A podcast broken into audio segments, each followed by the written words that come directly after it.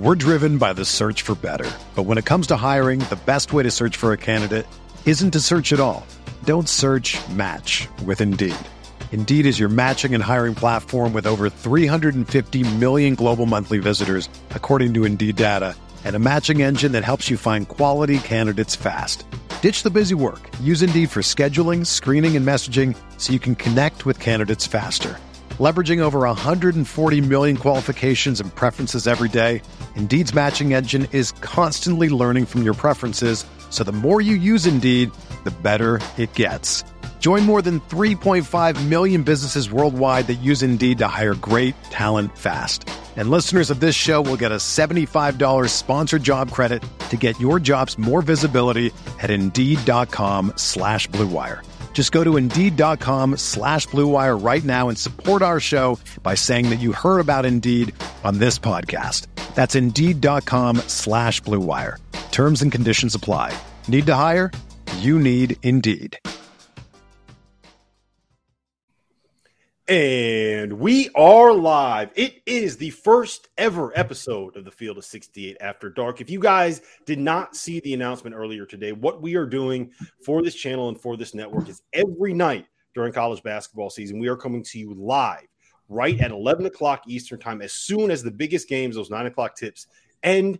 It's going to be awesome. It's going to be great. Some of the guys that are going to be on the show you see right here with me, we have Terrence Oglesby of Clemson. We have Robbie Hummel, who played for Purdue and who uh, who, who works for E S P N, the Big Ten Network, and basically everybody right now. And we have uh, that guy in the bottom right corner. He's a stadium insider. I don't feel like I need to mention his name.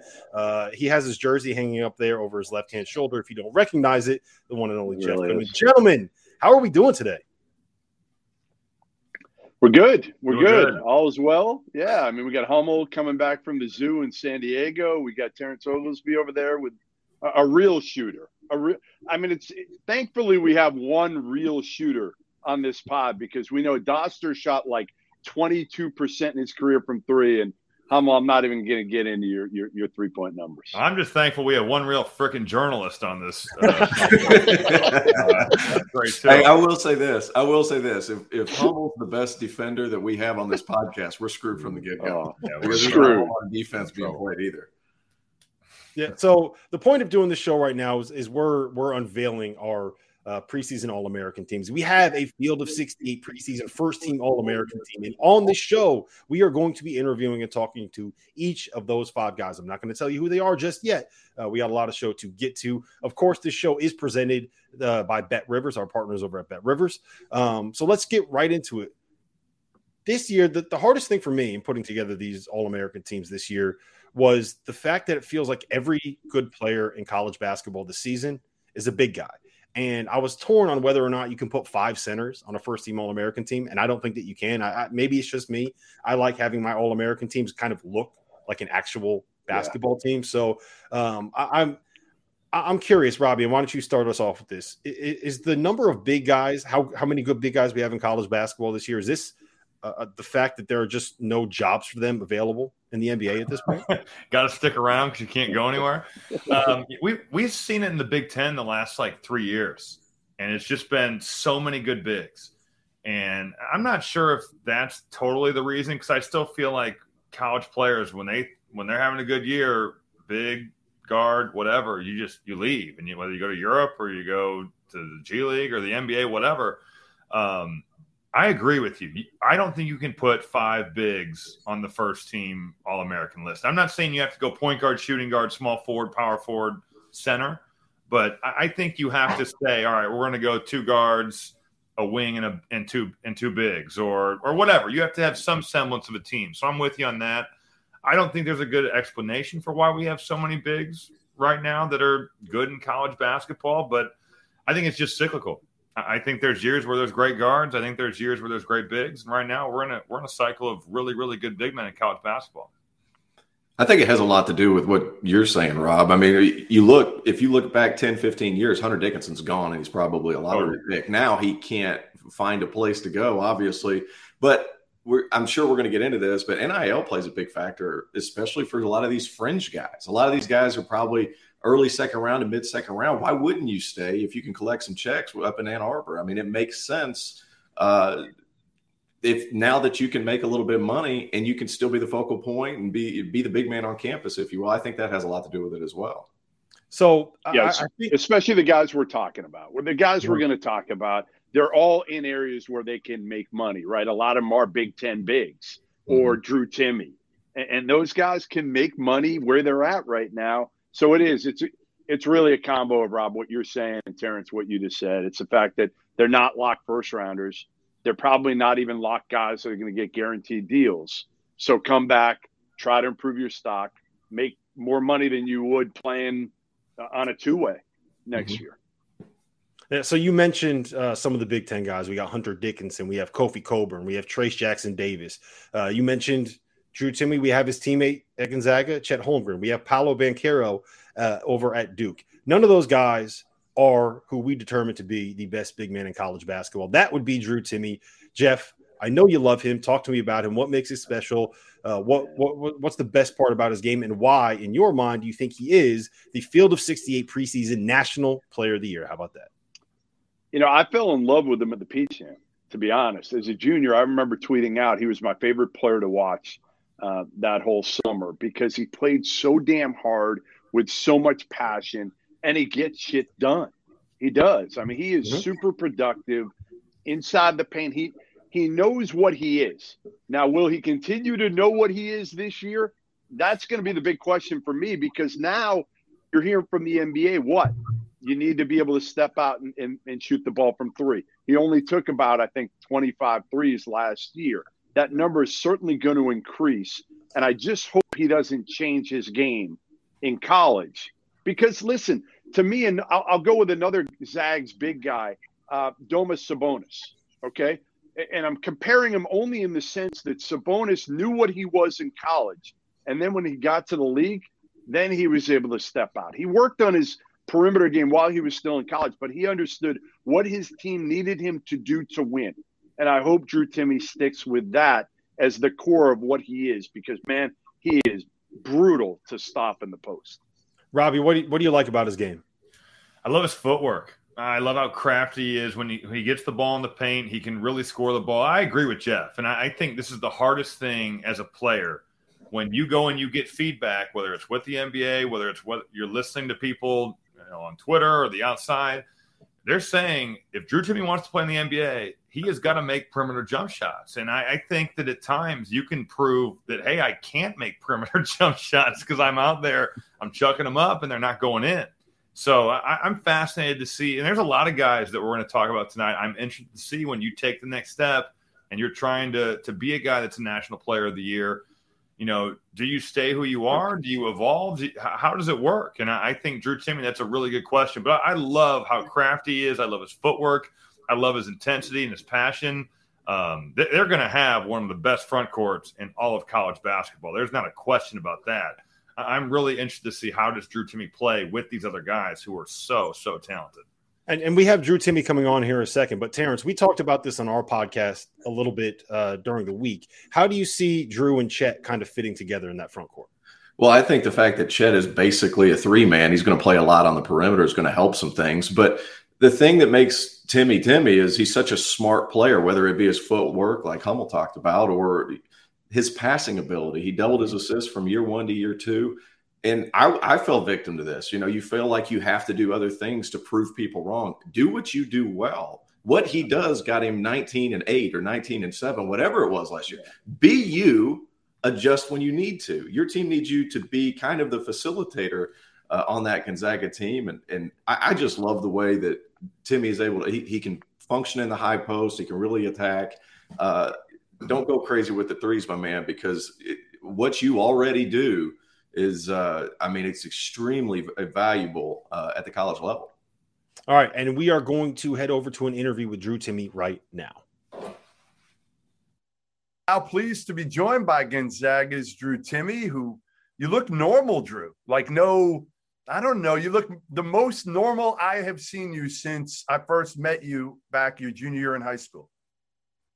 Yeah, you know, uh, just getting back to my old roots, but uh, I always got my stuff equipped. So if it ever needs to come out or needs to come out, like right now, I can. It's always there for me. So you can, just get, you can just get the razor and go to work. Yeah, exactly. All right. All right, that's good. I like that. I like that. All right, so last year, I think we talked and, and we knew you'd have a breakout year, but nineteen and seven last year, and we have you as the preseason national player of the year this year. What what does that sound like to you when I say that? It's pretty surreal. It's something that uh, you dream about, but not something that you actually think could happen all the time. And uh, it's it's truly an honor, and it's something that's like, it's really nice to hear, and like it feels good that like all the work you put in is starting to pay off a little bit. But uh, honestly, like that doesn't really mean much to me. Uh, I still got a bitter taste in my mouth from last year, and uh, I'm more focused on that than anything. Yeah, I, I figured. I, I figured that anything else you hear individually does not matter right now, does it? I mean, you're you're back in school and on a mission for one thing, aren't you? Exactly. How how much do you think about that loss to Baylor? Uh, I think about it more than I probably should. uh, it's definitely something that uh, motivates me every day. And, you know, the days where it's a little extra hard to get out of bed, or, you know, like finding that like one hundred percent passion, you know, just thinking about that just really rejuvenates me and really helps me get going on the days that aren't easy to get going. So, uh, It's it's been a plus for me, honestly, especially this offseason, just staying really motivated and really just like pushing myself every day. All right. So what what's the difference in junior uh, Drew Timme as opposed to sophomore in terms of what you worked on this past offseason? I assume we'll probably see you take more than twenty-one threes this year. Of course. I think uh, I think the main thing is I'm way more confident than I was last year. I think just stepping into this leadership role, uh, just being more of a teacher, especially to my teammates, trying to help them learn. And then also just that the more responsibility I have now this year, I really I'm trying to embrace that. And I think that's been challenging me to get even better and set the bar even higher, even in stuff like practice and weights and shooting workouts. So I think it's really just helped my confidence grow, and uh, as well as just being a better leader. I think that's the biggest things for me this year. So does that mean you're you're less of a knucklehead during practice? You know, I know I know Fuey said, you know, you and him go back out a little bit with some friendly yeah. banner. Are you more a little more professional now during practice? No, I'm still me. But uh, I mean, there's a more controlled like rage, I would say, in practice. That just that intensity can just kind of irradiates, I feel like. So I think that's more. I'm more intense, but I'm still the same me at the end of the day. All right. All right. Good, good. Uh, we we don't want to lose that. We still want the uh, the fun, happy-go-lucky uh, Drew Timme. We don't we don't need to lose that. We got enough guys who are buttoned up uh, in college basketball. We don't we don't need you to go that route. Um, all right. So the team: Jalen Suggs gone, Corey Kispert gone, Joel gone. Um, you bring in a pretty good front court mate, though. Uh, I, I'd say he's pretty good. Uh, and Chet Holmgren. He's he's also got a little bit of a personality for a big, doesn't he? And and, and how how do you describe Chet Holmgren to people that haven't seen him play or haven't met him? Well, I mean, he is a once-in-a-generation talent. That's just obvious. I mean, I don't know what he can't do. He can shoot, dribble, pass. He just has a great I Q. But personality-wise, he's just, like, really fun to be around. He's a great guy. He's He's funny. He's smart. He's witty. He's he's just really like he's just a really fun person to be around, and he can he can hold court in a room, but he can also you know sit back. He's like he's just got really good like social skills as well. He's a great guy. I like how we asked Drew Timme what's it like to be uh, to to play in the front court with Chet Holmgren, and he says he has great social skills. That, that that's good how that team dynamic is going to end up working out. Um, all right, so we're going to move on. We'll get back to these big guys in a little bit. I, but I think the most, I guess, controversial pick for our first team All-Americans is probably the guy that uh, that one Jeffrey Goodman, um, Acadian down there, has put on the first team. It is Andre Curbelo from Illinois, their starting point guard.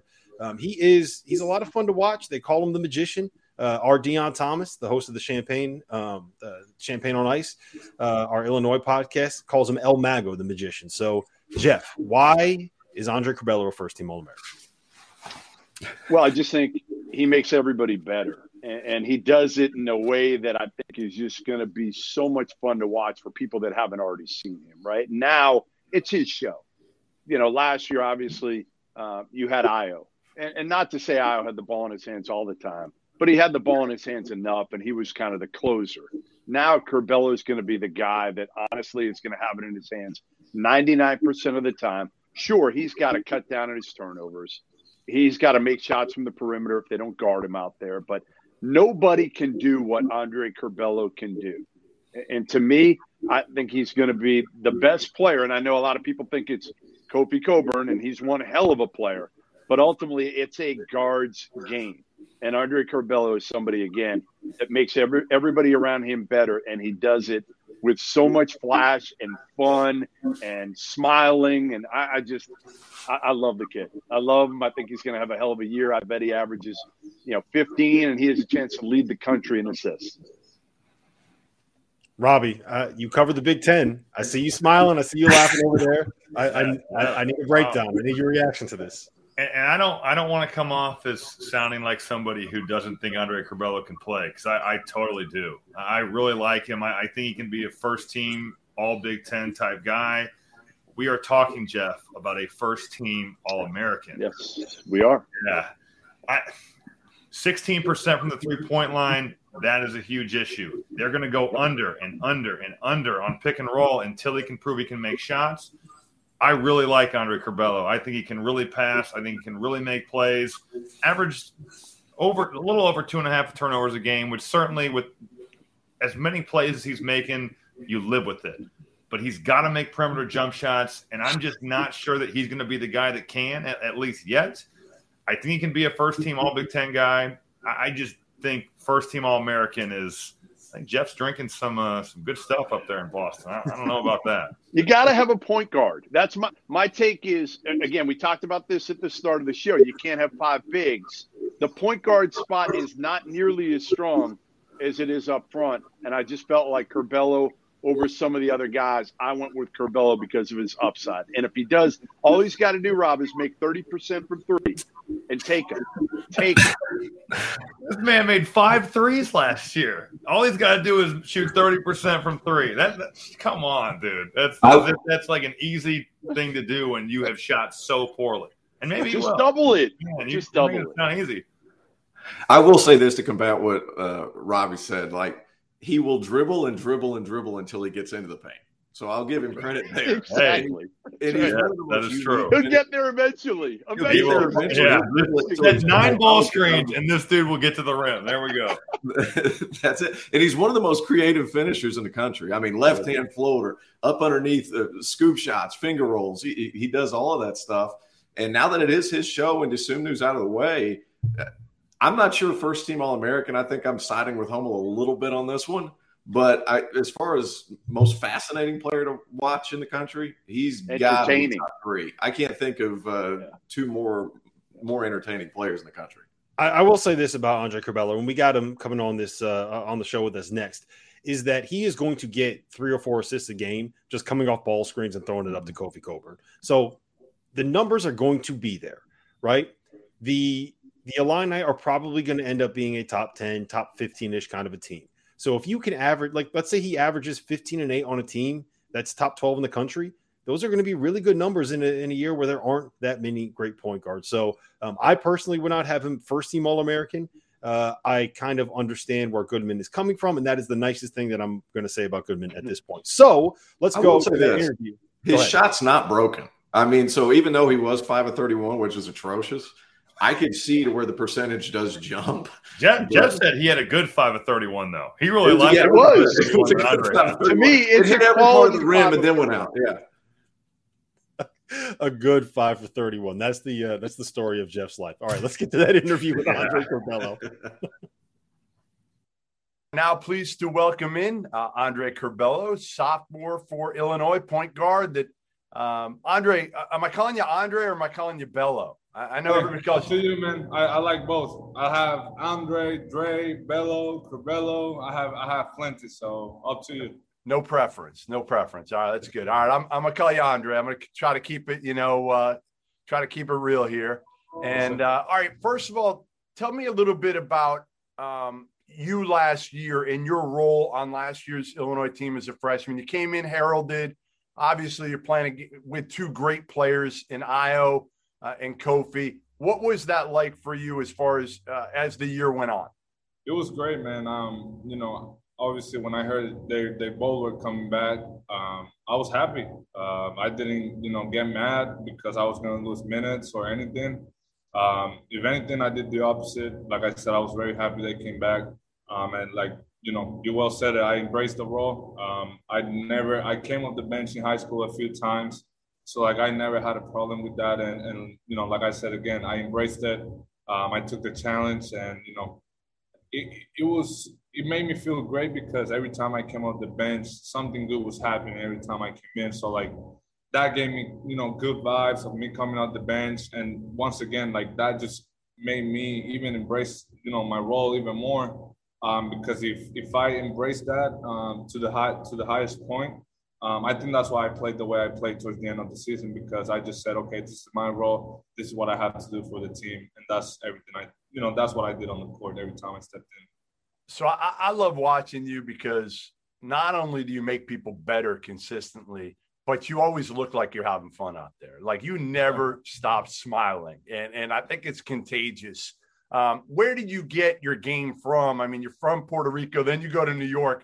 There's a lot of flash in both, right? Yeah, yeah, you know, yeah. Puerto Rico um, and New York. Mm-hmm. Um, not every time people ask me that, um, I, I just tell them it came from me. Um, it was natural. As soon as I, I started playing baseball, and um, when when I you know stopped playing, and I, I would watch my dad play because he played professionally in Puerto Rico and all that stuff. So you know I would go to the game and and see people you know as a kid just running up and down. So I'm like, okay, maybe I want to do that. You know, as a kid, you want to feel free. And when I, you know, as, as soon as I started playing basketball, I just felt free. And and I felt like I had that freedom on the court to be myself. And, you know, when I started playing, I just, that was just the way I, I started playing. And, and, and I, once again, I embraced that. And not too many people play like that nowadays. So I think it's kind of unique um, in a way, uh, just because not every point guard wants to pass first. Not, not every point guard wants to keep their teammates happy or, or you know, look for their teammates first. And that's something I, I take I take pride on because, um, you know, the game of basketball, I've, I, I've been playing for a while now, fifteen, sixteen years. And, and it's not about winning and losing. Like, I, I had to learn that the right way. It's about how you impact all these people's life and how you impact all these people's game. And I think I, I do a pretty good job of that because I, I take pride on that. You know, I want to I want to have guys that want to play with me. I want I, I want to hear guys saying, hey, I want to go play for him. Um, um, with him, sorry. And and that's that's that's the pride I take on every time I step on the court, um, because it, it, it's important to have that relationship with your teammates. All right. So that was Andre Curbelo. Um, the next guy that we are going to talk about on our first team All-American team, we kind of mentioned already earlier in the show. It is Michigan center Hunter Dickinson. Robbie, you cover the league. You see plenty of Michigan games. I know you like Hunter. What do you think about him, and, and why is he a first team All-American? Like just a really good player. You know, you're talking about the Big Ten freshman of the year last year, pretty much a consensus second-team All-American, a huge body. At seven one, he, he takes up so much space in the paint. He can really score the ball. He loves to go to his left-hand jump hook. And, and I think that's why when you look at Hunter Dickinson, you say, hey, he's got a right hand that he can totally develop, and you hope he's worked at it over the course of the offseason. Needs to go right more. But, man, when he goes left, he gets there, and it's something about lefties. They just can't. You know, I don't know if it's because in your mind you're like you guard right-handed players so often, but Hunter Dickinson's one of those guys where he gets to his left hand. I think this is a lot like Drew Timme, what, what Jeff was saying, where he, he probably needs to stay himself. I'm not saying he cannot make threes because I do think he's a skilled shooter. He really stopped shooting perimeter shots and even fifteen-footers the later you got into the season. It really kind of tapered off for him.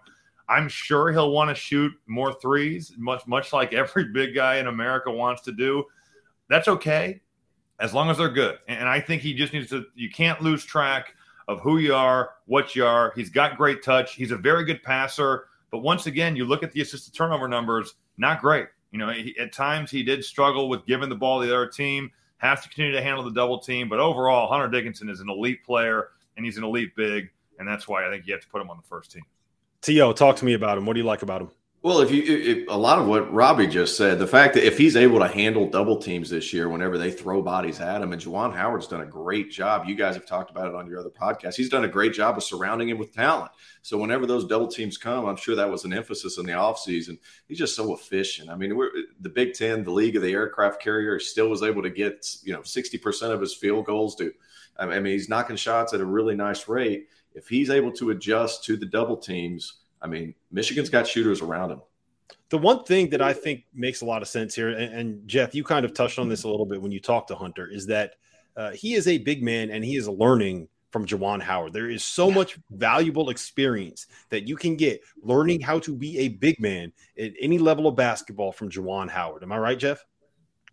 Yeah, I mean, listen, if, if you're a big guy and you're going to uh, pick a school and you're looking at somebody – I always said this when, like, Steve Wojciechowski was at Marquette or at Duke, and he was coaching the bigs. I'm like, who would want to go there as a big man and learn from Steve Wojciechowski, who's like five ten? It makes no sense. So, like, I want to learn from Juwan Howard if I'm a big. If I'm a guard, yes, I want to learn from Woj. So, like, to me, it makes sense. And Hunter Dickinson didn't really think about it a year ago. Came off the bench to start the year. And he was a guy who didn't have the full year to get in shape. Now he had that. You know, with COVID, you didn't have that luxury last year as a freshman. Freshmen were so far behind if you look around the country, but not Hunter Dickinson. Look at how successful and how productive he was as a freshman in a COVID year. That is what amazes me about what he did. Here, here's the question I have for all of you guys, and, and anyone, please feel free to weigh in if you have a strong opinion about this. Um, defensively, what uh, – my big issue with putting guys like Hunter and putting guys like Kofi Cockburn, I think he falls into that conversation. And honestly, Drew Timme probably a little bit. Um, it, it's it's the defense, right? Like they there is certain limitations that come with playing those guys at the five in an era where ball screens are so prevalent. And real, real quick before, like, before before we go there, Jeff, would you like to learn how to be a big man from Pete Newell? How tall was uh, he? Well, he was bigger than Mojo. He was bigger than Mojo. six two, the king of the big man. Well, listen, I'm not saying it's everybody. I'm not saying it's everything, but I'm saying, Robbie, if you have a chance to be tutored by Juwan Howard or Steve Wojciechowski and you're seven feet, who are you going to pick? No, I. That wasn't my question. My question was, I'm pretty sure the award's named after him, and I'm pretty sure he's under six foot four. Anyways, Rob, back to what were you? Rest were you, in I, peace. Rest in peace, Pete Newell. First yeah. of all, yes. Hey, look, big men can be six foot four, Robbie. What, what are you saying about Mark Vidal? Yeah, my man Mark Vidal would, would argue that. Uh, we, you're you're talking defense with Hunter Dickinson in the in the ball screen stuff, and I think that's a that's certainly an area he needs to improve in, and, and will need to continue to improve in. Um, you can never be too good in pick and roll, and I you know I look at I was fortunate to play with Kevin Garnett at the end of his career, and certainly he had attributes physically where he could really guard ball screens, his length, his athleticism, even at thirty-nine. But the, the fact of the matter was he's the best ball screen defender I've ever seen because he would just communicate at the highest level. He would talk guards through it. He would shut the whole side of the court down. And, yes, part of that is his length and his wingspan and just his, you know, natural gifts. But there's a lot of ways you can improve. And Hunter's going to have to get better laterally. He's going to have to really become a better communicator. But – you know, it's a work in progress. And from an N B A standpoint, you've got to be able to do it. We'll see what he looks like this year because, you know, teams are going to put him in pick and roll. Hey, Rob, quickly, quickly, how many F-bombs did K G yell at you o- over the short time that you guys played together? It had to be I, before you get to that, I was literally about to ask the question, what's the meanest thing that K G ever said to you in practice? Dude, he was never mean to me. He was so, wow. He's the best teammate ever. Now, other guys, right, right. other teams, it's a freaking free-for-all. But the first time I met Kevin Garnett, he said the F word, like, legitimately, I heard him a hundred times. He he loved it. You can't bring kids close to the court. Like, any young kids, when K G's playing, you cannot have them in the first five rows. Hey, I will say this about the college game. We're going back to Hunter Dickinson playing defense. I mean, K G obviously was great at ball screen defense for a number of reasons, but I think what Douster alluded to earlier is big because he did Dickinson didn't have that summer to prepare for college ball screen defense. And you saw it no matter if it was Kentucky with all their young guys, Duke struggled with a lot of young guys. Those small details as far as how far to go up, you know, when you're playing drop coverage or something like that and still communicating, that is massive during the summer. I think you're going to see a big improvement just simply because of that alone. Fair enough. All right, let's get into that interview with Hunter Dickinson. All right, now pleased to welcome in uh, first team, preseason first team, All-American, uh, Hunter Dickinson. First of all, how does that sound, Hunter? Uh, it's pretty crazy. I mean, you know, growing up, um, you see all those accolades that players will get, you know, preseason first team and all that. But to, you know, kind of hear it um, for the first time was really special for me. Especially considering a year ago, uh, you came off the bench to start your career. I think you played about uh, fifteen, eighteen minutes your first game against Bowling Green. And what was it last year that you think enabled you to, to come on like you did as a freshman and have that type of impact? Um, I think it was a mix of, you know, Austin Davis being there, you know, the veteran leadership. Um, he taught me everything that he knew, and I was so appreciative of him for that because um, there's no way I would have been the player I am today without him. And then, you know, obviously Coach Howard, um, you know, being the expert that he is and all things big men, um, uh, like, you know, those two um, really helped me, and I, over, I owe everything, you know, I, I did last year to, to those guys. So I, I can see it already, not in person here, but you got a little more definition, little, yeah. little, little thinner. Um, what, what's the offseason been like for you? And, you know, go through kind of what the N B A people told you as you went through the process. Yeah, I mean, this summer was amazing for me. You know, I was really happy with it. I feel like I got a lot better. Um, you know, I feel like my game has just changed so much since um, last year. And, you know, I just feel a lot better about my game. Um, the N B A people told me, you know, everything that, you know, I assumed going into, like they want to see me um, hit threes, you know, for an entire season and not just, you know, in workouts and stuff like that.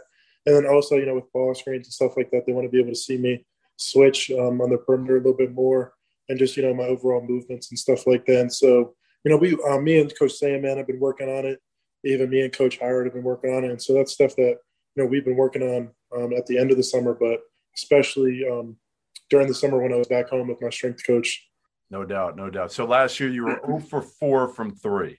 Uh, are we going to see you launch some threes this year? What, do you have the green light? Do you know yet whether you're going to have the green light, or are we, you know, moving it out to like eighteen feet?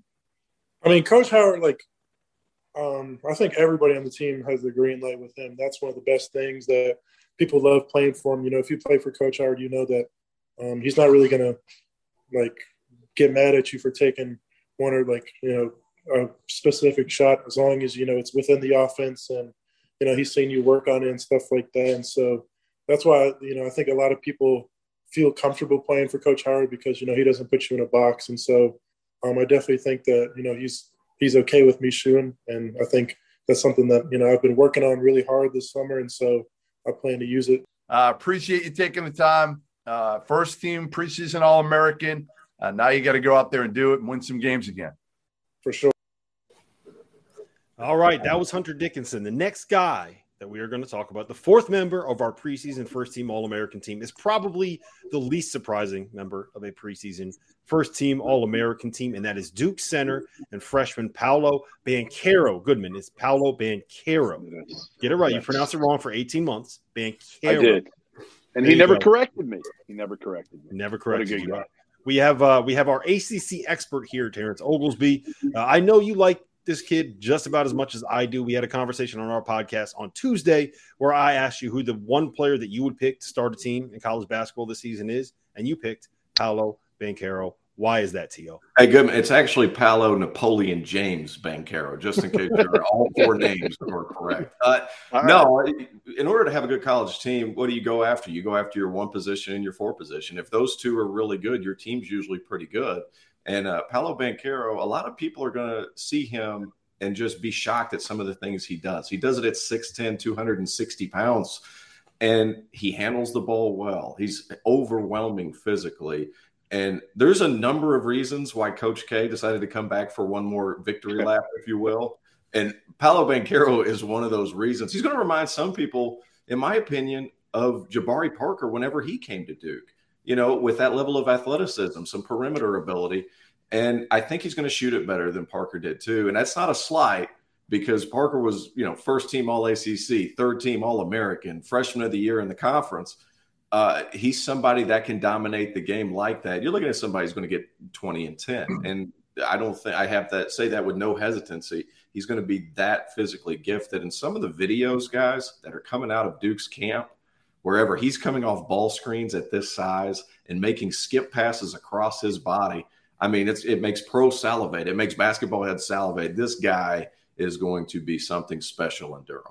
Yeah, there, there's things that he can do as a big man that you're not supposed to do as someone right. that is the size of Karl Malone, more or less. And the thing that's most impressive about him to me is that you watch some of his high school tape, and, I mean, he's running the one, man. He's he's grabbing and going off of rebounds. Right. They're running him off of ball screens, and he's one-twoing into pull-ups off the dribble, hitting eighteen-footers off the dribble, hitting step-back threes. I mean, Robbie, do you how many six ten, two sixty guys have you ever seen that are that are going between their legs and doing sidestep threes?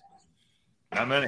Um, I, I mean, I just think that it says something when you're starting to see some articles come out about coaches leaking that this dude is, is on the same type of level as a Michael Beasley or a Kevin Durant, that, that type of talent level. And, I mean, T- Terrence talked about, you know, his abilities and what he can do at six ten, two fifty.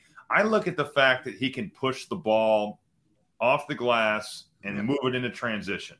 And I think Mark Williams coming back, you play him at center, you've got Banchero at the four, and with the way Duke scored or their lack of scoring last year, they're, they're certainly going to be much improved because they have a much different team.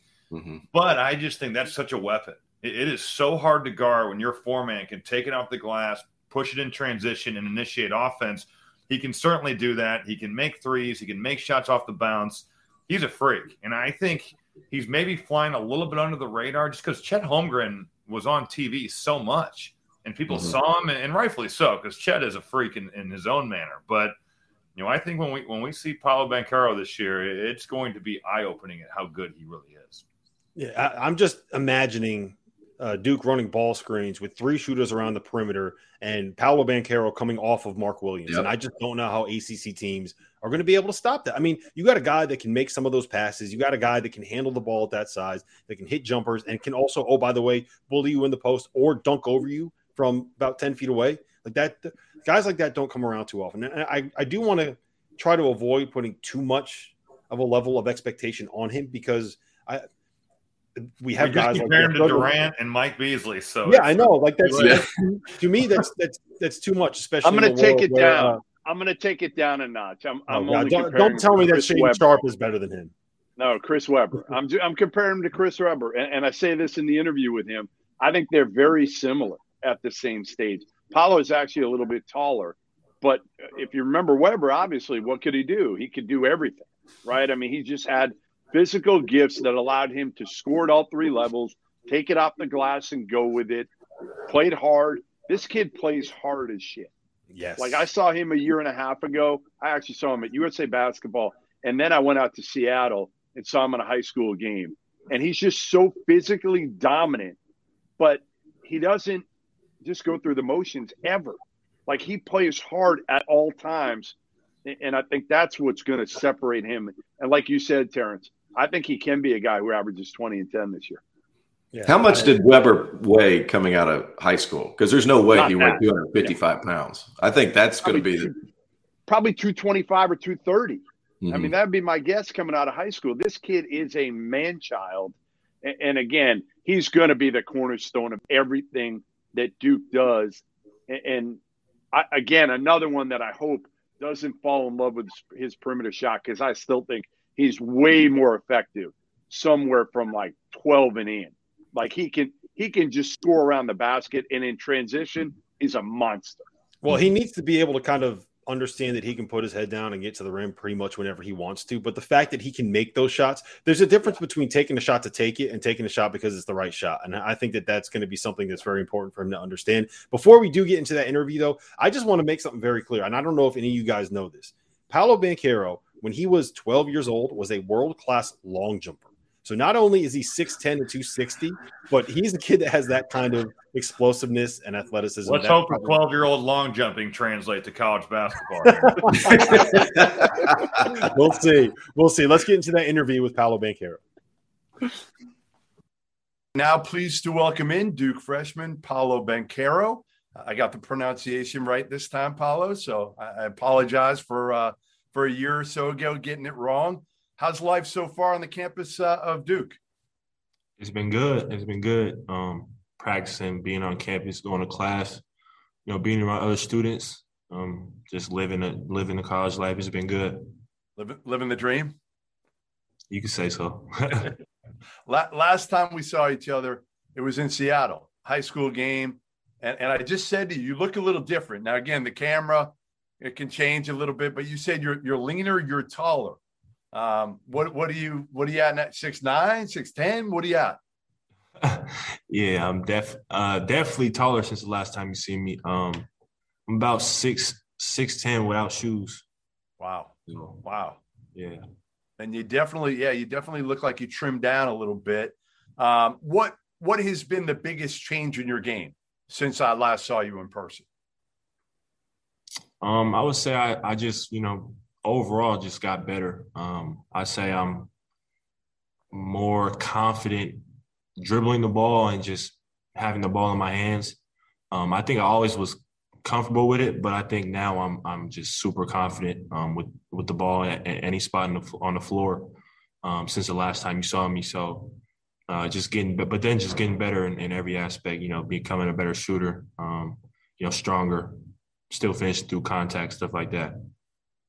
I don't know if you remember, but my, my, everybody loves to compare people to somebody. My comparison for you, I don't know if you remember it, it was Chris Webber. And I don't know how much Chris Webber tape you've watched in your, in your career here or in your life. Uh, but he was that multi, one of the first kind of multi-dimensional forwards, big, strong, could do everything, pass, shoot, dribble, score inside. Um, who do you think you play like? Who Who's the best comparison um, for you? Um, the best comparison, if I had to pick one player, um, I would say – I don't know. I would say uh, – I don't know. I would just put me in the mold of like a, a forward, you know, a dynamic forward who can play all positions, guard all positions, still can score inside, can stretch the floor, attack off the dribble, whatever you need me to do, defend, rebound, uh, play athletic above the rim, you know, just whatever. All right. That sounds like Chris Webber to me. Um, and pass, what- too. That's too. That's what I'm saying. That, see, you're you're you're describing Chris Webber's game when he was certainly in college and and in the N B A. All right. So what's what's the weakness in your game? What do you need to get better at? What is Coach already kind of harping on you? Because uh, I'm sure he is about something. What's yeah. it been about? Um, really, just um, you know, when I catch the ball, not not putting it down and, and wasting dribbles. Um, just being decisive. Catching triple threat and, and ripping, you know, going going hard one way, um, just making strong moves all over the floor, um, playing playing with a wide base, playing playing uh, just aggressive. You know, everything I do, you know, it gives me a lot of freedom as long as it's all strong moves, aggressive moves. You know, if if I start being too finesse or kind of going up soft, you know, that's when he when he jumps on me right away. So playing through contact. All right, that was Paolo Banchero. Um So the last guy that we have on our preseason first team All-American team is a guy that I'm going to talk about a little bit. He's my pick. He's the guy that I pushed on to get on there, and he is someone that is probably going to be uh, a little bit uh, – I don't know if controversial is the right word, but is not going to be a guy that a lot of people I'd, I'd say controversial is a good word. That's a good great word. It's great, it's, great word. It's James, it's James Akinjo uh, from Baylor, um, the transfer from Arizona who started his career at Georgetown. Uh, he averaged fifteen points and six assists last season at Arizona, um, but he's also a kid that's bounced around quite a bit in his college career. This is the third program that he has been at. The reason why I have him here is that I don't know if there is a more uh, there it is point guard friendly. There you go, Goodman. Say you on my side. I don't know if there's a more point guard friendly offense than what Scott Drew runs. in Baylor right now. He's they're going to put Akinjo in ball screens. They're going to allow him to kind of get on, get out there and create. Um, and I, the one thing that I really think I want to emphasize here is that I, I was talking with Scott Drew over the summer at Peach Jam, and the one thing he said about James is that that dude is like competitive to a fault. Like he doesn't accept being on, on teams with players that aren't going to live and die with every win and loss the way that he does. And uh, I mean, at Georgetown, that, that was just not, I mean, to be frank, that was not going on when uh, James Akinjo was there. And when he was at Arizona, he had a bunch of European freshmen on the roster, and it just, it was not a great fit for him. That culture couldn't understand them. Couldn't understand them. That's it. That's true. That Baylor, that Baylor culture is perfect for James Akinjo. I think that offense is perfect for James Akinjo. So I know I'm going out on a bit of a limb here, but I'm I'm calling my shot. I'm planting my my my flag in the sand, and I think that James Akinjo at the end of the season is going to be a first team All American. Someone tell me why I'm wrong. Oh, there's go ahead, players. Robbie. You want to start? Robbie, go ahead, start. Well, I just I just because there's better players. That's that's my. reason that you're going to be wrong. Go ahead, Jeff. That's all I got to say. Because he's going to be the third leading scorer on his own team. So let, let's start with that. I think Adam Flagler and Matthew Mayer both average more points a game. I love Akinjo because he is. He's a killer. Like, isn't it, isn't it Meyer?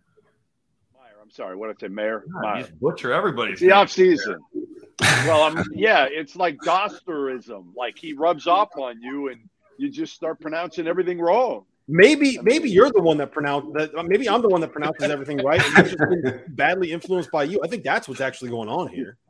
Could be, could be. Probably hanging around with you too much. But uh, listen, Akinjo is good, but Baylor's going to be very balanced. That that's the deal with this Baylor team is I think they're going to be very balanced. So I don't think they're going to have. I thought about you know all those guys as possibilities, but ultimately I don't think you could take a guy from Baylor. I don't think you could take a guy from Texas. I don't think you could take a guy from Kansas because I think those three teams, all of which are in the Big twelve, are all super balanced. I, I will say this. I believe in Matthew Meyer's game at the highest level. Now, do I think he loves to play? I don't know.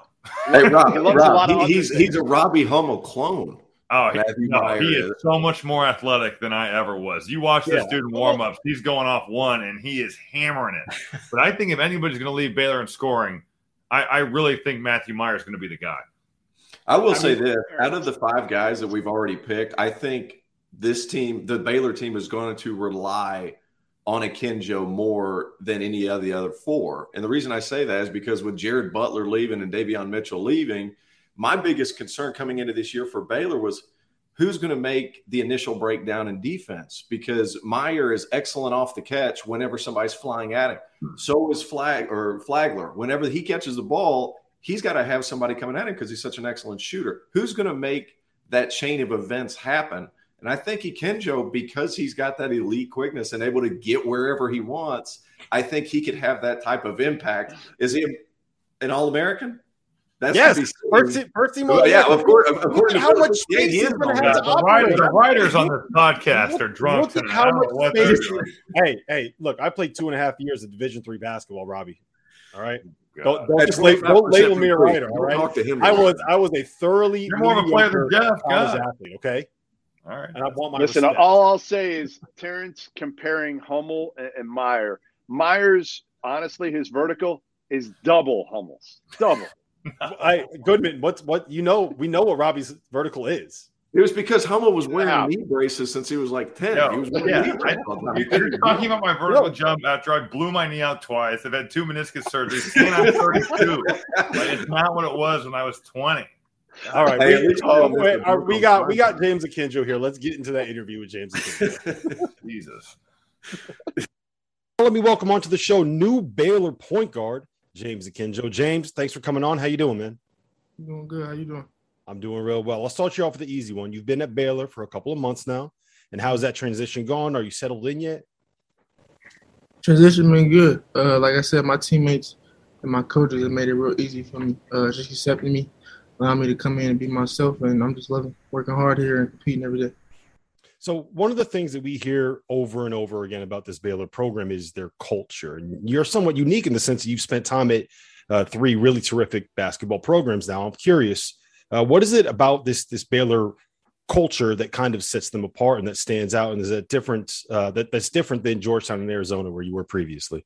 Uh, first of all, everything here is uh, God first. So uh, we do things that are unique that uh, other schools don't do, and uh, the way we put God first in our lives and and uh, the standards that we set for ourselves, not only on the court but off the court. Uh, I, we are all held to a high standard off the court, and there are certain things that, you know, are not required of us, but, you know, just being here and being a part of the culture that, you know, you, you kind of want to do, and it, it just helps you become a better, better, better person on and off the court. So this culture is definitely unique.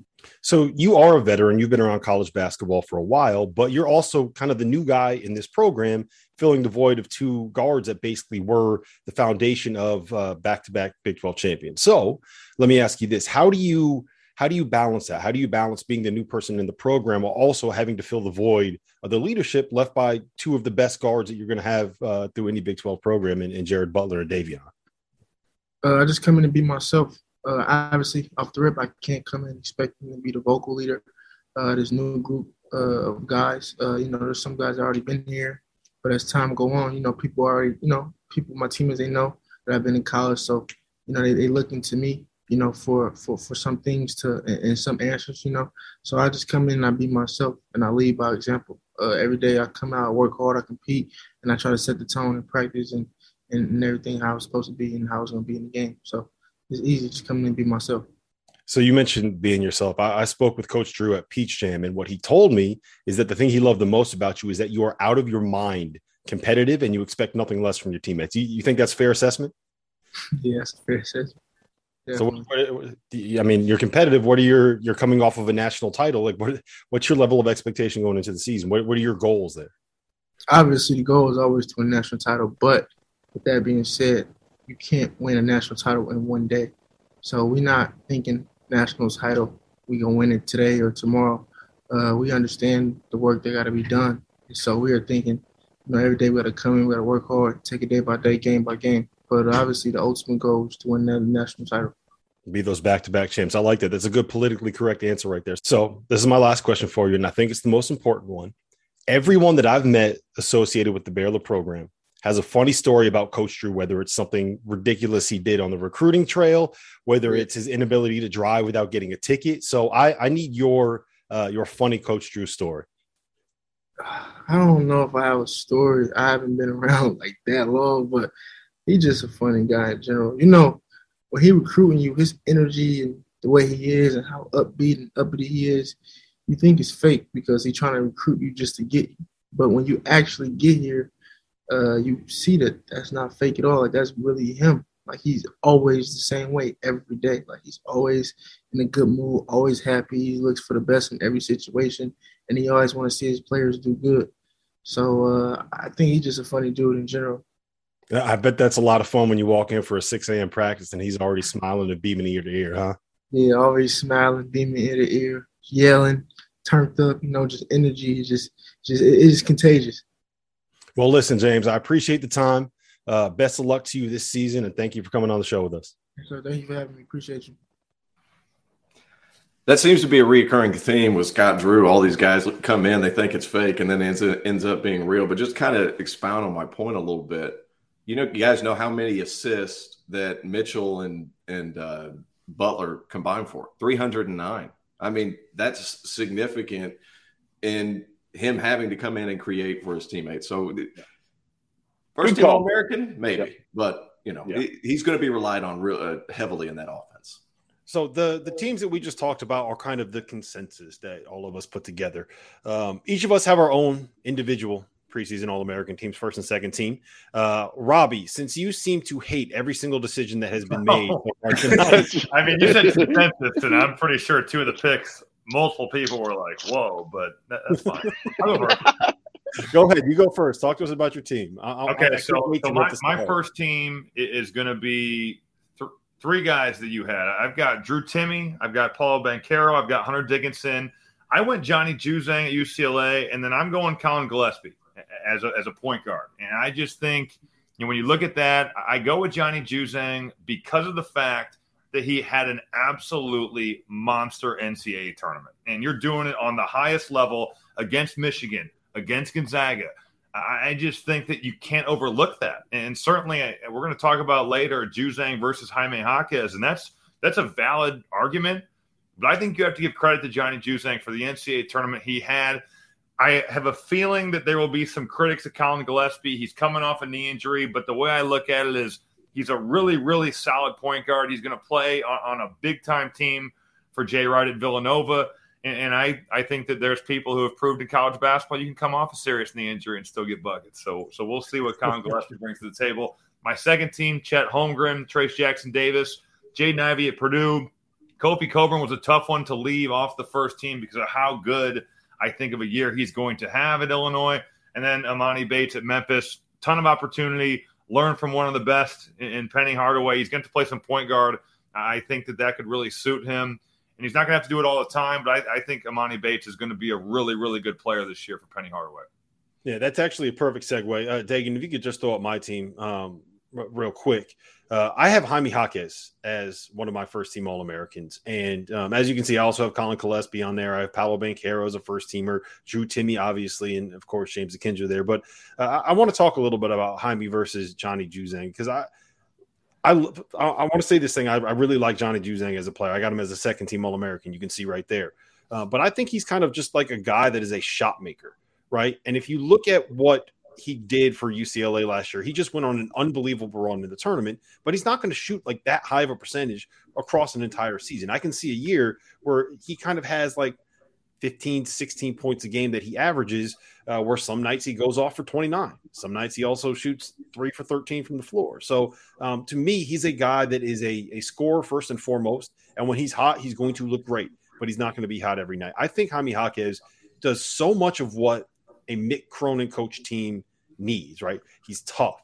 He's going to defend. He can play bigger if he needs to. He's going to knock down shots. Uh, he makes everything kind of work from that, that small ball four spot that he gets used in.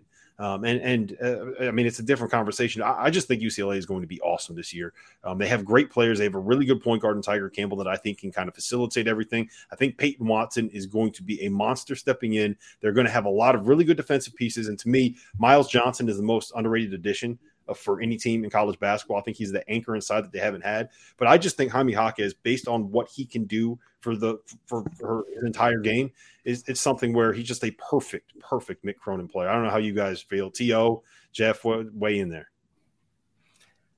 I love Jaquez. I, I think the fact that he hits so many tough shots, I, I think he's the best player on U C L A's team because he can do it on his own wherever he goes. I think that's the big difference between him and Juzang. Juzang's another guy that attacks off the catch. If you go back and look at all of his makes, he's somebody that's really good as long as somebody gets him in a spot. Now, he is good at getting two spots where he can catch it and, uh, you know, make some actions happen. But some of the shots that Jaquez was hitting last year, Uh, during the tournament were just unreal. And while both of them are really good, in my opinion, I think Tiger Campbell is the most important player to this team just because of the pace they play one, and he's got to find a way to divvy up shots between the two.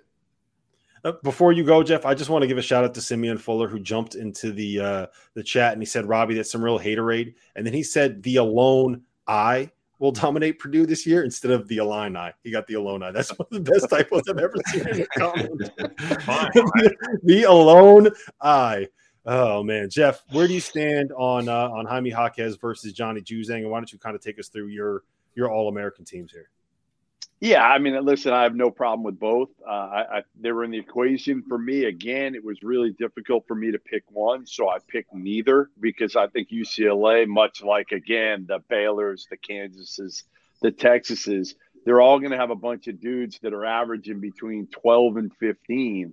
I, I don't – and, and Juzang, to me, I don't want to say he's a one-trick pony because he's not, but I think he's an elite-level shooter who made shots on the biggest stage.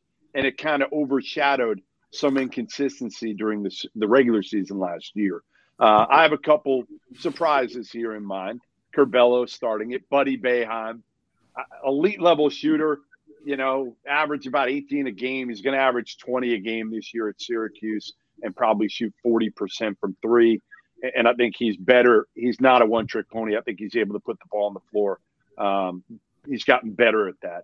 Uh, Chet Holmgren, no-brainer to me. Emoni Bates, uh, another guy that uh, I know Rob had on his second team, and you know, he may struggle early with playing the point. Uh, talk to Penny Hardaway about that, but he'll get better. Uh, I went Trevion Williams instead of Jaden Ivey, Robbie. Um, I just think Matt Painter's a guy who he wants to get the ball inside if he can. Now, again, you got two bigs there that are maybe going to share some of the production. And, and I had to give my boy Max Asmus um, some some love there for Oral Roberts, a little guy who did it three twenty-point, twenty-five-point games uh, in the N C double A tournament, the first guy since Steph Curry to do that. So he did it when it mattered the most. Can, can you answer this, though, for me, Jeff? Why are you giving Asmus credit for his N C double A tournament performances, but then with Johnny Juzang, you're like, well, you know. No, I well, because Asmus led the country what is in the scoring. Juzang averaged last six games, twenty-three points yeah. a game, fifty percent from the field, thirty-seven from three. Like, he did it in the biggest games of the year. So why does why does one guy get a pass and say, that's great, look what he did in the N C double A tournament, and others you're like, well, he it was just covering inconsistencies. He was hot. As if that doesn't mean he's he killing the in the N C double A tournament. Asmus led the country in scoring. He did it from start to finish, including the N C double A tournament throughout the season. When you look at the early season, you, you pick and choose when it matters. No, I'm, I'm yeah, I'm you do. Consistency. And Rob does too. I'm, Douster's doing the same crap on this stuff. What do you, I have? I have Juzang as a second team All American. Like I just think he's a, a like a slight notch below where you have him, and mostly it's because I really think Jaime Jaquez is an absolute stud. No, like, so either way. My, my Juzang take. There, there's no there's no hate on Juzang. I just love Jaime Jaquez. Theo, before we get into your teams real quick, Robbie, I just want to hear your take on Jaden Ivey versus Trevion Williams. Yeah, um, me too. I, I think that's something that's going to be an interesting conversation to have. Uh, we talked about this a little bit on the pod, Theo, me, um, me and Theo did uh, last week. I'm worried about uh, Purdue's shooting, right? When they had when they were real post-heavy in two thousand sixteen, two thousand seventeen, two thousand eighteen, they were the best three-point shooting team, or, or at least one of the best three-point shooting teams in the country. I think they were seventh the year that they had uh, um, uh, Biggie Biggie Swanigan, and they were yeah, second nationally the year that they had Isaac Haas. Yeah, so what, talk to me about Jaden Ivey and, versus Trevion Williams and kind of if you're concerned about the shooting with Purdue. Yeah, I think that the shooting is certainly going to be the biggest thing. And you look at some of these guys, Eric Hunter, Sasha Stefanovic, they're going to have to make some threes. Brandon Newman can factor into that equation. I think he's a good shooter. Um, when you look at Jaden Ivey versus Trevion Williams, I do agree with Jeff that, that Zach Edey is going to cannibalize some of Trevion Williams' production. Yeah. And it's not because Trevion doesn't do it on a per forty-minute basis, because you throwing the ball on the block more often than not, he is going to get you a basket. He might be one of the best one-on-one scorers on the block in all of college basketball. Um, I just think when you look at Jaden Ivey, the way he played in the under nineteens internationally, he's part of the all-tournament team.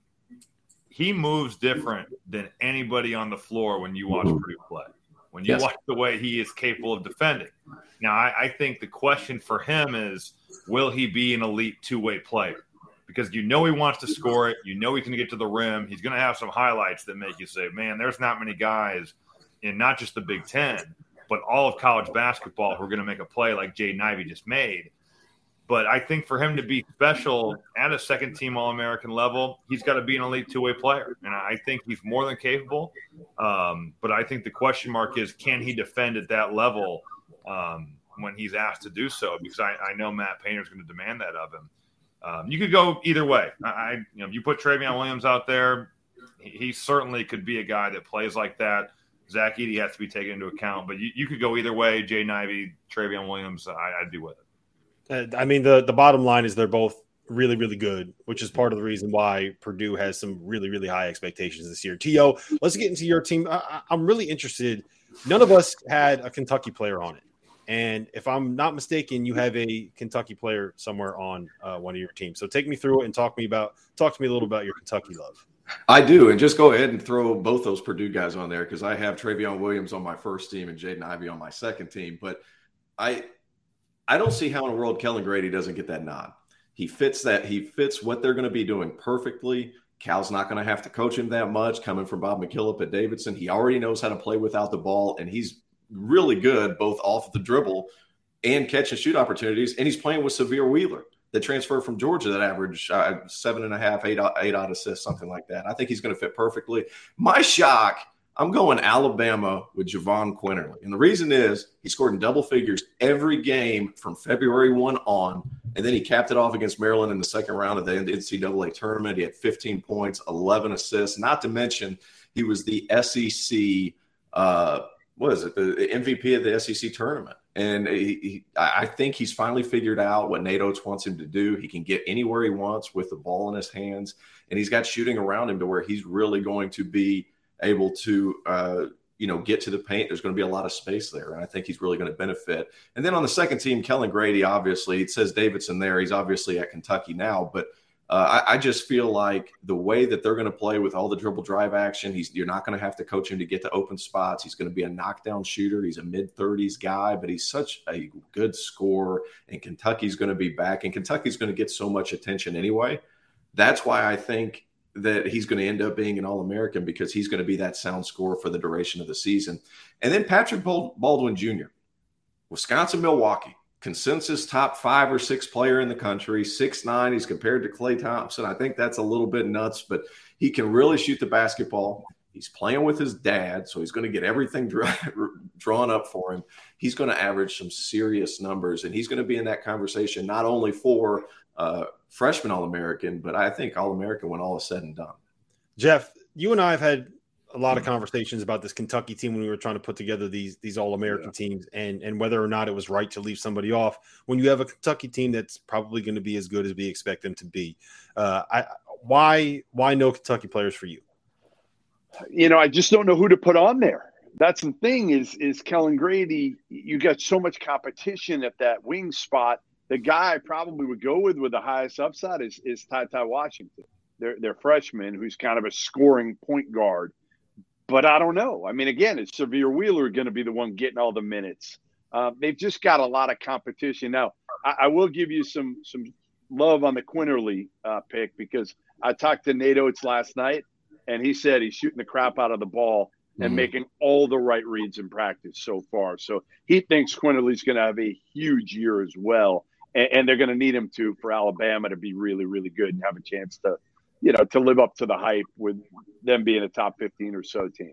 And I think since Herb Jones is no longer there, he's going to have the ball even more in his hands. And he finally kind of understood the dynamic after, you know, gosh, it took him three or four months to finally get in a rhythm. But once he got in a rhythm, man, he was dangerous. Maybe three years. Maybe three years to get yeah, into a three rhythm. Years ago. Honestly, I mean, it did. It, it was the jelly fam, you know. The yeah, jelly I mean, he's, he's going to put the jelly fam out of the burn the, burn the jelly. Get rid of yeah, the jelly. Jeff, have you ever talked to folks about a player preseason and they've been like, man, he's just kind of not been that good? Has that yes. ever happened? Yes. Oh, yeah. Hell, yeah. Really? Yeah. I it's mean, never it's yeah, never, it's never on the record. It's never it's never right. on the record. You yeah, can't off the record. record. Hey, Rob, Rob, they will, they will not be on one of my preseason uh, All-American teams. So, it, you know. Let, let's face it. Um, um, I, I do think Javon is going to put up huge numbers this season, just because he's the point guard in a in a system that goes like this. Like all they want to mm-hmm. do is run and spot up three. So he's gonna he's gonna have huge numbers. I don't.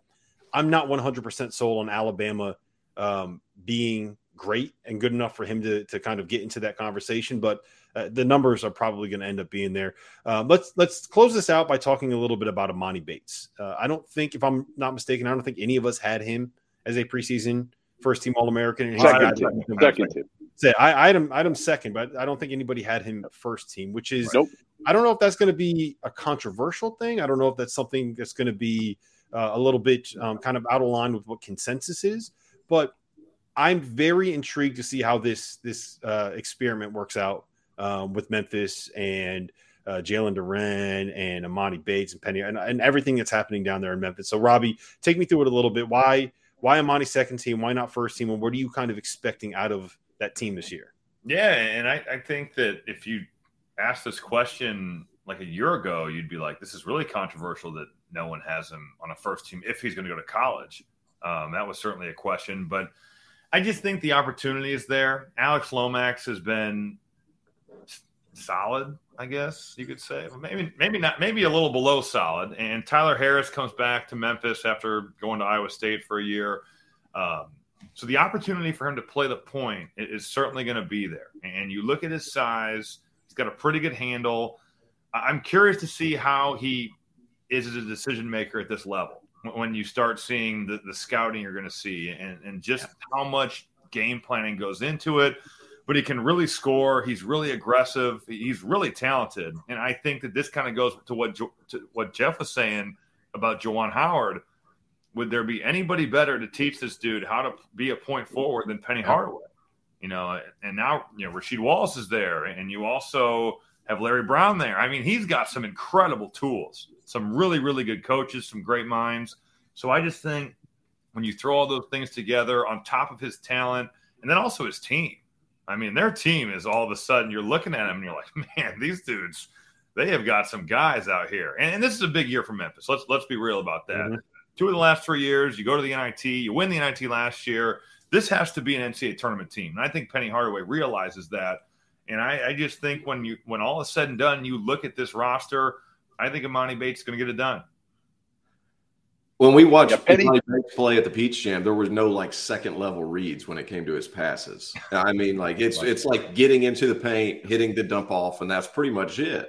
And that's going to be significant because help side of college, I mean, it, it's it's a lot different than what you're going to see at the Peach Jam. But I, I worry about putting him at the point guard because then you're taking away what he does best, and that's get buckets. Emoni Bates is a bucket. And even though, you know, with Tyler with Tyler transfers down from Iowa State, he didn't win a game last year. He hasn't had any success. Lomax has been mediocre at best.